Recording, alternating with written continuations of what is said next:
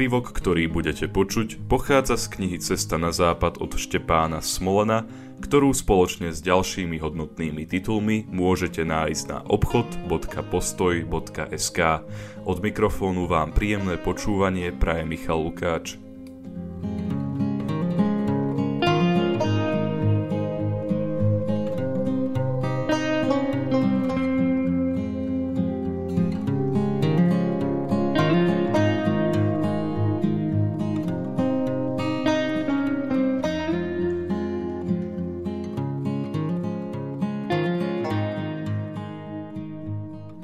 Márne ma malebnosť Mohánu kolísala. Bol som ďalej chorý sarkazmom a prenasledovaný krížom a do rytmu chôdze som si v nadväznosti na Wort Gottesdienst vymýšľal svoju reformu kresťanstva. Kresťanstva dekrucifikovaného, prispôsobeného potrebám súčasného človeka. Kresťanstva, ktoré by konečne prestalo dráždiť. Predovšetkým by to muselo byť kresťanstvo bez kríža. Napísal som manifest tejto reformy a chystal som sa ho pribiť na najbližšie kostolné dvere. Zrušte kríž. Kríž je prvotnou príčinou neúspechu kresťanstva na súčasnom náboženskom trhu.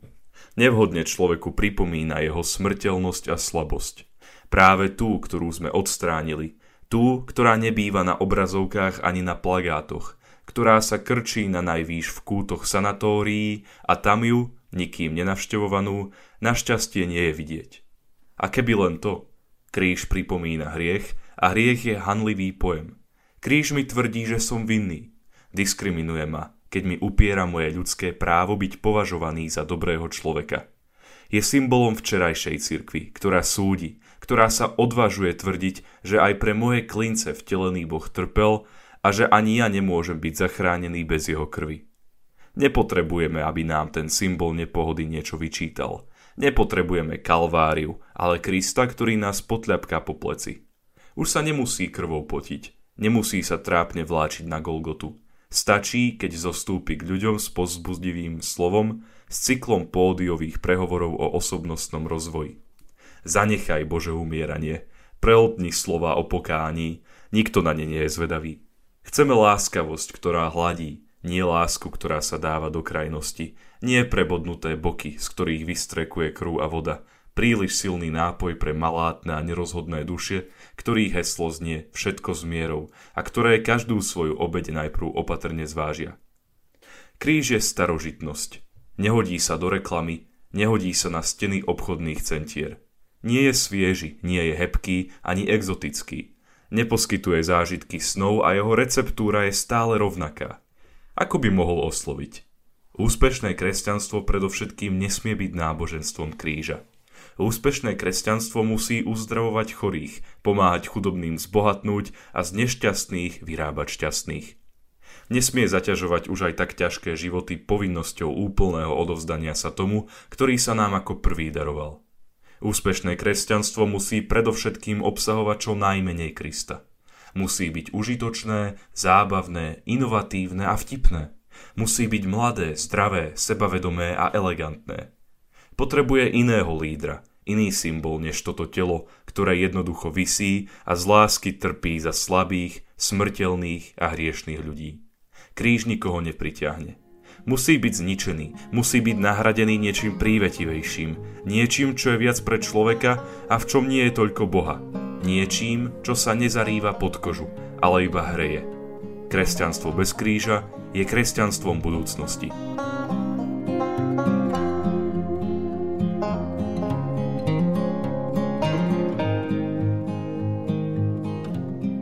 Usadil som sa na brehu rieky na piknik. Môj proviant zahrňal tieto položky. Milka, tri krajce celozrného chleba, tavený syr, dve nezrelé jablká, tri nezrelé kukurice získané paberkovaním na poli a pol balíčka orieškovej zmesi. Akési žobravé zviera, asi pes, prilákané vôňou tejto hostiny pribehlo bližšie. Malo neuveriteľne tenké nohy a neuveriteľne tlstý trup. Na ľavú zadnú nohu krývalo. Ak to bol pes, musel v jeho rodokmeni figurovať baset i ratlík a aj niečo ďalšie, riadne dlhosrsté, pretože tomuto z tela medzi lisinami vyseli až po zem chumáče riedkej ryšavej srsti. I ten najsentimentálnejší divák relácie Chcete ma by musel pri pohľade na tohto tvora úprimne povedať nie. Stačilo však jediné hau a už ma mal. Uvítal som spoločníka. Potreboval som pri sebe niekoho, kto by počúval moje náreky. Dal som mu meno Kriplík a podelil som sa s ním o všetko okrem Milky. Bol zjavne vďačný za moju pozornosť a poslušne za mnou potom hopkal na západ po ceste pre cyklistov. Potreboval som iba 5 minút ležernej komunikácie na to, aby som si skrotil najohyznejšieho psa planéty. Bol som na seba hrdý. Asla nie je skrotený lev, citovala mi Aneška C.S. Luisa ešte pred svojim veľkým zamulknutím. Boha nemožno priviazať na vôcku. Stála s nami vtedy na chodbe spolužiačka a vysvetľovala, ako to má s Bohom po svojom a že na bohoslužby chodiť netreba. Cítim sa v kostole taká nesvoja, povedala. Správne, Aneška na to. Je mi tam zima, ešte lepšie. Množstvo vecí nerozumiem. No to je skvelé. Zarazená študentka iba stála s otvorenými ústami a Aneška neprestávala. Kostol nie je obývačka. Kostol je miesto, kde sa pretína nebo a zem a ten najlepší spôsob, ako sa tam cítiť, je cítiť sa nesvoj. Napokon svoj nie sme vôbec. Boh nie je náš, my sme jeho. Tá úbohá hľadajúca duša prebudila v Aneške onen prorocký zápal, s ktorým občas bezohľadne rezala do ľudí. Hovorila potom o pánovi, ktorý predsa nie je neškodná neha, ale stravujúci oheň, ktorý všetko hriešne páli a všetko sveté pozdvihuje. O Bohu, ktorý nie je v prvom rade odpoveďou na moje otázky, náplasťou na moje bolesti, prostriedkom na naplnenie prázdnych miest v mojom srdci, ale predovšetkým Bohom. Môže byť vraj odpoveďou a útechou, ale musím ísť najskôr cestou poslušnosti za ním. Je vraj pekné, že ho volám k svojim problémom, ale on ma zase volá k svojim cestám. Nie je to zotročený Boh, nejde za zvukom môjho hlasu, ale pozýva ma za zvukom toho svojho. Hovorila o pocite, ktorý na človeka dolieha pri pohľade z veľkej výšky do hlbín. Prečo človeka nezachvacuje závrat z Boha? Ako to, že sa mu netočí hlava z toho, ktorý je nekonečnou hĺbkou? Boh je hrozný, Margita. Bude ťa burcovať a bolieť.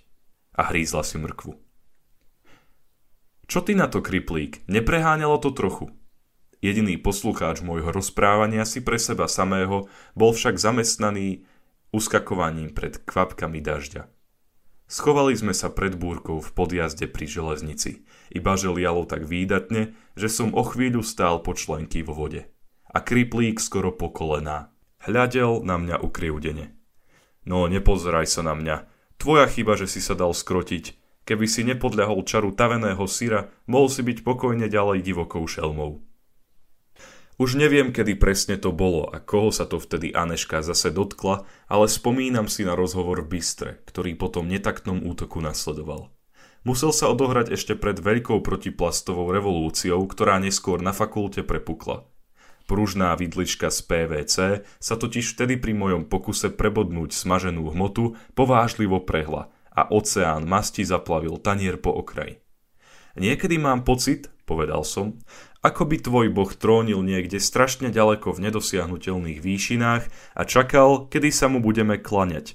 Pozývaš ľudí, aby pred ním padali čelom na zem, ale oni nevedia prečo. Nezamilujú si Krista, skôr sa zľaknú. Si príliš drsná. Iba sa na mňa pozerala a nepovedala nič. Vieš, čítal som teraz o Charlesovi Foucauldovi, a jeho malých bratoch, ktorí svojim životom hlásajú Božiu blízkosť. Pozerajú sa na tých 30 kristových skrytých rokov v Nazarete, keď bol jednoducho iba sused medzi susedmi, robotník medzi robotníkmi. A idú do továrny k pásu, alebo spolu s beduínmi pasú stáda, alebo s cirkusantmi jazdia v maringotkách. Jednoducho prichádzajú medzi chudobných doprostred všedných dní, ale nie ako misionári alebo sociálni pracovníci. Skôr ako susedia, priatelia, Chcú iba nasledovať Božie zostúpenie z neba k nám. Dáva mi to zmysel. To dno ma láka. Ale keď hovorím s tebou, je to len samý hospodinov majestát. Viem, že to vyhrocujem, prikývla. A že niekedy nie som spravodlivá, keď sa rozbehnem. Mám potrebu klaňať sa a rada by som na to strhla všetkých. Ale ten, kto je hodný klaňania, to predsa nie je Zeus na Olympe. Je to Boh, ktorý dokázal svoju blízkosť človeku tým, že sa pre neho do ľudskej nahoty narodil a v ľudskej nahote nechal zabiť. Obrátil sa ku mne svojou pozornosťou. Čo je mojou väčšou úlohou, než sa za svojou pozornosťou obrátiť k nemu? Nie sú toto pravidla lásky, vzájomná výmena, pozerať sa na toho, kto sa pozerá na mňa? To síce áno, dohradil som sa, ale nie je predsa potrebné oboje? Nevolá nás láska aj k veciam tohto sveta? Volá, ale nie najskôr. I ten tvoj Foucault sa najprv Kristovi klaňal a až potom sa s ním skláňal. Klaňanie má prednosť, inak so svetom spliniem. Ibaže klaňanie sa nestačí, ohradil som sa, inak svetom pohrdnem. Máš pravdu, opäť prikývla. Klaňať sa, skláňať sa, potrebné je oboje. Ale najskôr príjmať, adorovať, až potom ísť, nasledovať. A tak sa vtedy stalo, že sme sa zhodli, ale predsa som vedel, že sme iní. Že jej je klaňanie a moje je skláňanie. Že ju nikdy tak neuchváti cesta reholníka, ktorý z lásky k tomu, čo je na okraji, odíde do slamu alebo žije v maringotke a napína šnúry v šapito. A že ja nikdy nebudem schopný s takou vervou vyzerať väčnosť.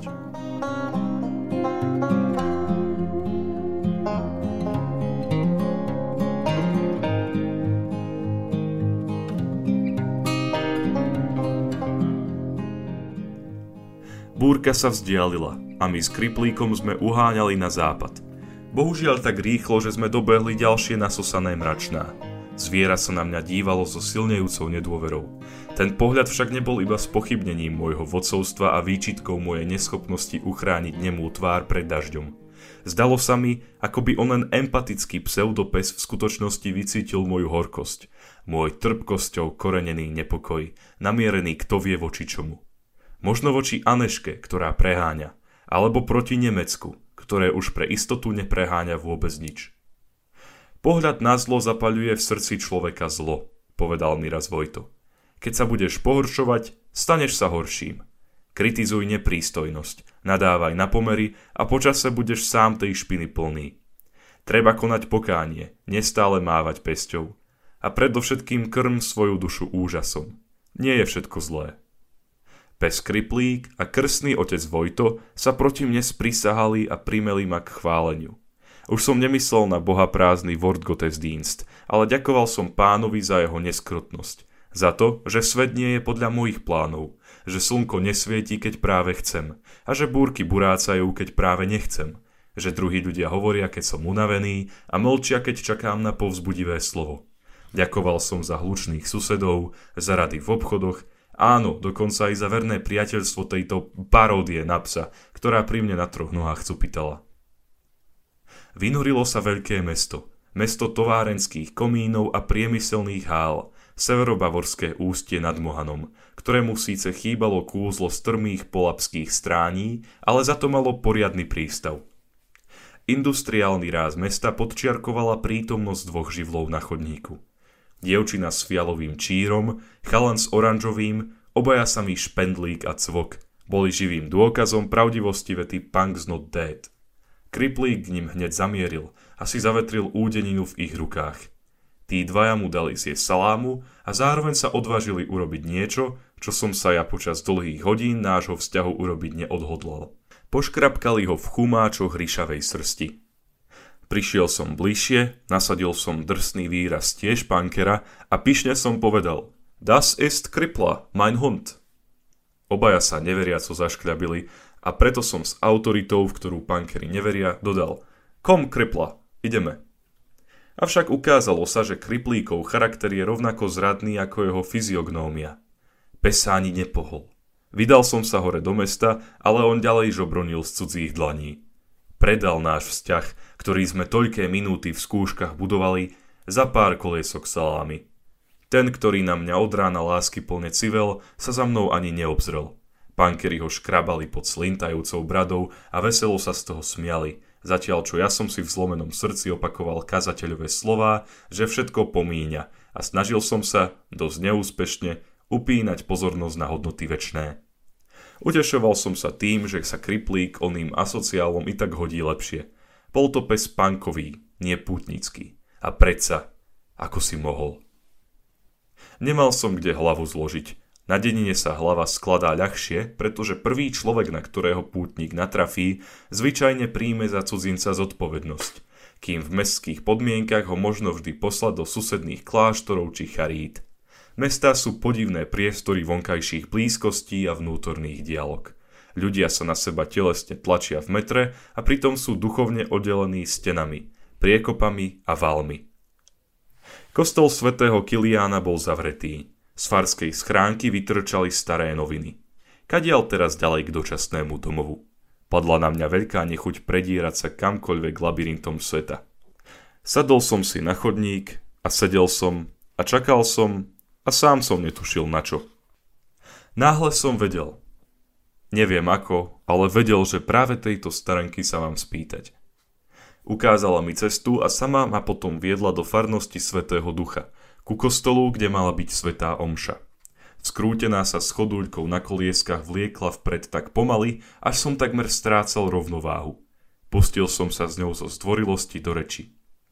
To je dnes počasie, čo? Ja som jednej búrke utiekol a druhú som chytil. Starenka sa chápavo usmiala potom dlho molčala, ako by sa celá niekam prepadla a zostala z nej len chodúľka a mechanicky sa pohybujúce nohy. Nakoniec povedala. Boli ste niekedy na Sibíri? Pokrútil som hlavou. Ja som tam žila 50 rokov. Potom molčala a mne nedalo nespýtať sa. Usmiala sa zas, Spokojom človeka, ktorý už je ďaleko od všetkých drám a zostáva mu posledných pár chodúľkových krôčikov na ceste medzi nebytím a nebom, začala rozprávať baladu o ukrajinskej Nemke, ktorá vyrástla kde si na brehoch Čierneho mora, tancovala pod nebesami, trhala broskyne a nosila ich do Odesy. Kým neprišlo leto 1941 a s ním jeden Stalinov podpis a potom veľké sťahovanie všetkého nemeckého ďaleko za Ural, až do Tomska – kde neboli stráne s ovocnými stromami, ale len v zime zamrznutá a v lete rozbahnená tajga, si vorovná, s výchrami na miesto vánkov. Väčšina príbuzných jej tu zomrela do jedného roka. Od stvorenia sveta asi nebol taký mráz ako na začiatku tej zimy. A potom nasledovali desiatky rokov toho istého až do roku 1992, keď ju Cole pozval domov na západ, odkiaľ jej praprapredkovia pred storočiami prišli a ona pozvanie prijala a teraz si spokojne jazdí týmto severobavorským ústím, kde sa vo veľkom produkujú guľky do ložísk a vozí si so sebou odesu i desy, ktoré prišli po nej. Čo ste to hovorili o tých búrkach? Už nič. Koľko dejín sa vojde do jednej ľudskej duše? Pani Margaréta mi povedala, že je šťastná a ja som jej to veril. Mrzelo ma, že sa už na tomto svete nestretneme. Dal som jej aspoň obrázok s Tereskinou tvárou ako poznávacie znamenie pre prípad stretnutia na miestach, na ktorých Prahu ona stojí a kam ja chcem každým krokom smerovať.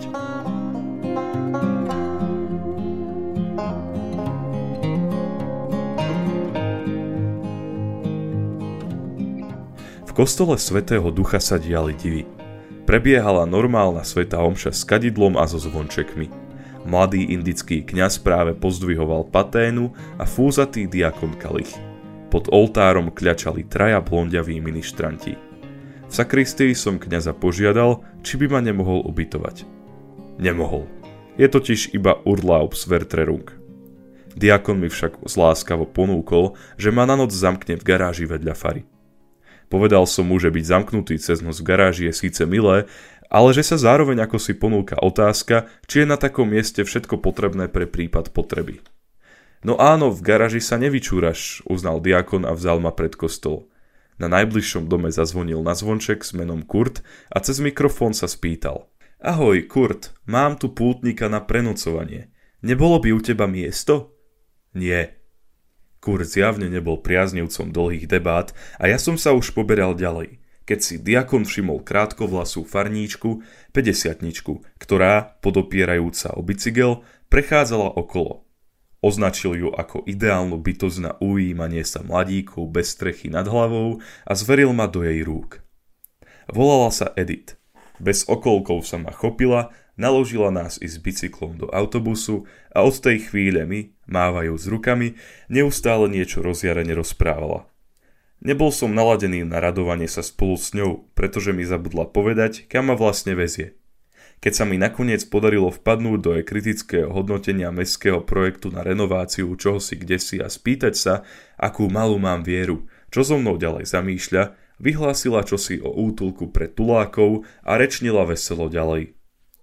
Na zastávke na predmestí sa dala do reči s albánskou rodinou.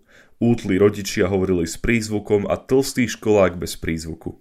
Keď nám ukázali cestu, začala im, zatiaľ čo sa stmievalo, rozprávať dlhú, nekonečne dlhú a ešte nekonečnejšie nezábavnú historku o tom, ako v júli krátko po sebe stratila dvoje okuliarov. Albánci pritakávali, prešľapovali a bezradne sa rozhliadali po únikových cestách. Nakoniec nastúpili do ďalšieho autobusu a myslím si, že im bolo jedno, kam ich zavezie. Za tmy sme s Edith doputovali až k miestu nazvanému Púpava. Vraj tu prespávajú pútnici do Santiaga.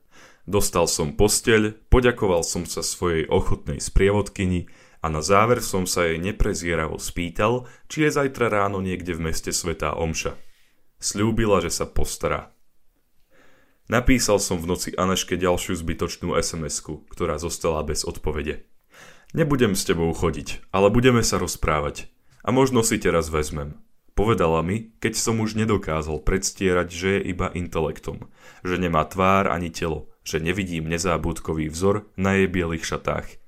O jej neodbytnosti som nemal pochybnosti.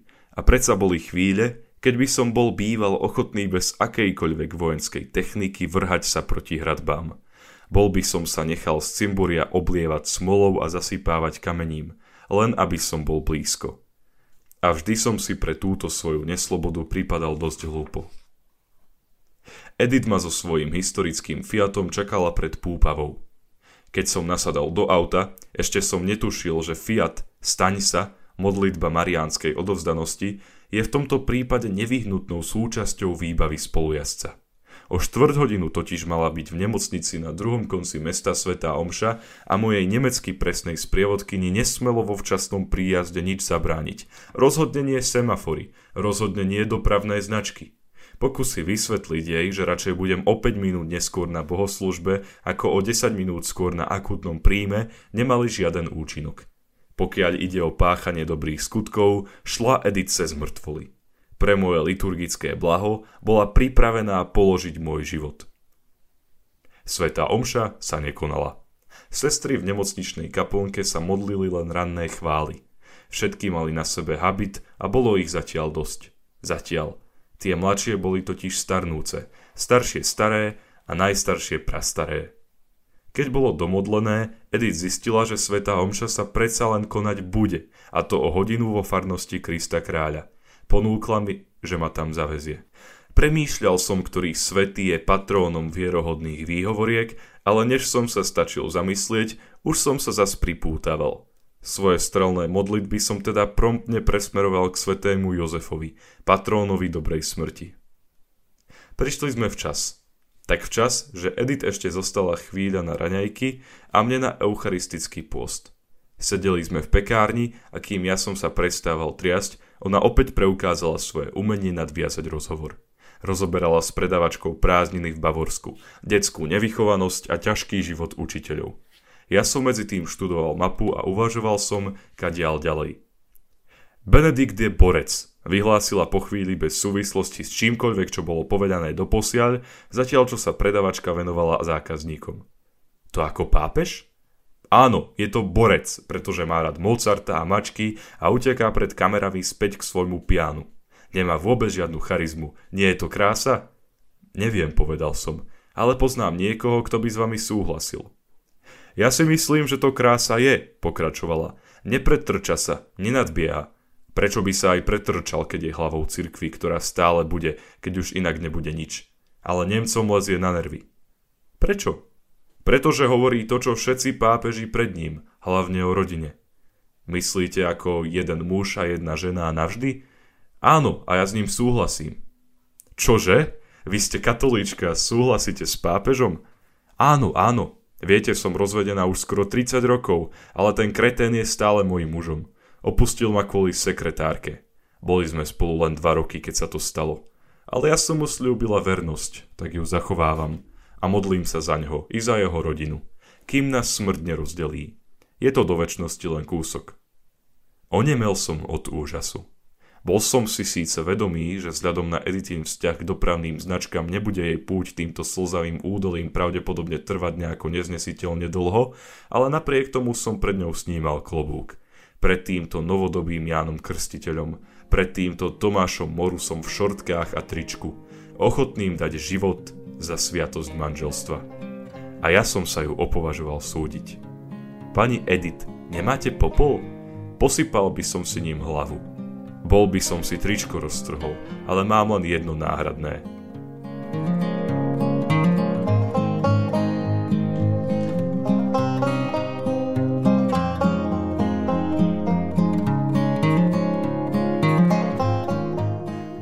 ktorý ste počuli, pochádzal z knihy Cesta na západ od Štepána Smolena, ktorú spoločne s ďalšími hodnotnými titulmi môžete nájsť na webovej stránke obchod.postoj.sk.